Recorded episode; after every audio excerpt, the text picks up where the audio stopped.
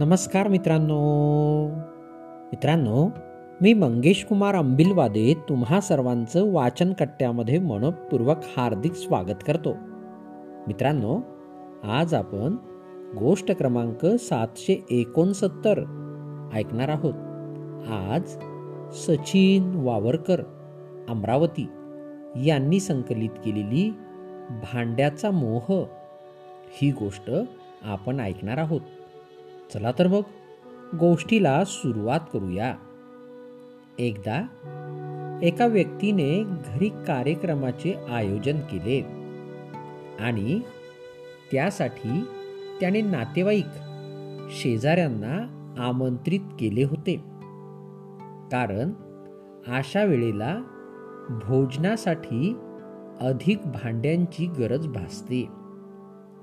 त्या व्यक्तीने आपल्या सर्व शेजाऱ्यांकडून भांडी मागविली आणि सर्वांना जेवण दिले. दुसऱ्या दिवशी जेव्हा शेजाऱ्यांची भांडी परत केली तेव्हा त्याने त्या भांड्यासोबत एक छोटे भांडे दिले. जेव्हा शेजाऱ्यांनी याचे कारण विचारले तेव्हा त्याने सांगितले की काल तुमच्या भांड्याने छोट्या भांड्यास जन्म दिला. त्यामुळे ही छोटी भांडी मी कशी ठेवून घेऊ? शेजारी प्रसन्न झाले. त्यांना आयतेच प्रत्येक भांड्याबरोबर एक लहान भांडे मिळाले होते. काही दिवसानंतर तोच माणूस जेव्हा आपल्या इथे भोजन आहे असा बहाणा करून शेजाऱ्यांकडे भांडी मागण्यासाठी गेला तेव्हा शेजाऱ्यांनी त्याला मोठ्या आनंदाने आपली भांडी दिली. कारण शेजाऱ्यांना याचा पूर्वानुभव होताच. काही जणांनी तर याला घरातील एकूण एक भांडी काढून दिली.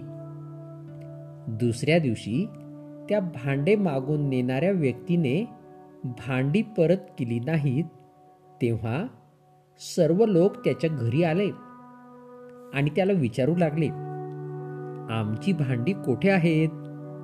तेव्हा त्याने रिकामी खोली उघडून दाखविली आणि म्हणाला सर्व भांडी ईश्वराने नेली.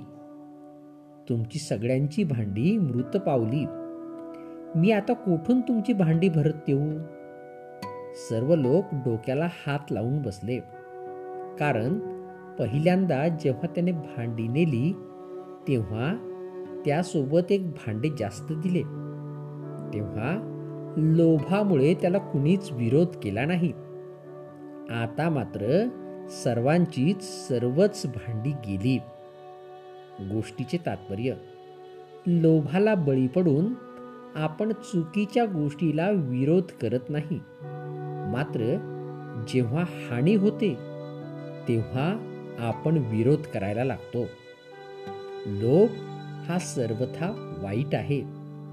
मित्रांनो ही गोष्ट या ठिकाणी संपली. तुम्हाला गोष्ट आवडली असेल तर तुमच्या परिचितांपर्यंत नक्कीच पोचवा. आणि हो मागील सर्व गोष्टी हव्या तेव्हा ऐकण्यासाठी प्ले स्टोअरवरून वाचनकट्टा ॲप नक्कीच डाउनलोड करा. चला तर मग उद्या पुन्हा भेटूया तुमच्या आवडत्या वाचनकट्ट्यात. तोपर्यंत बाय बाय.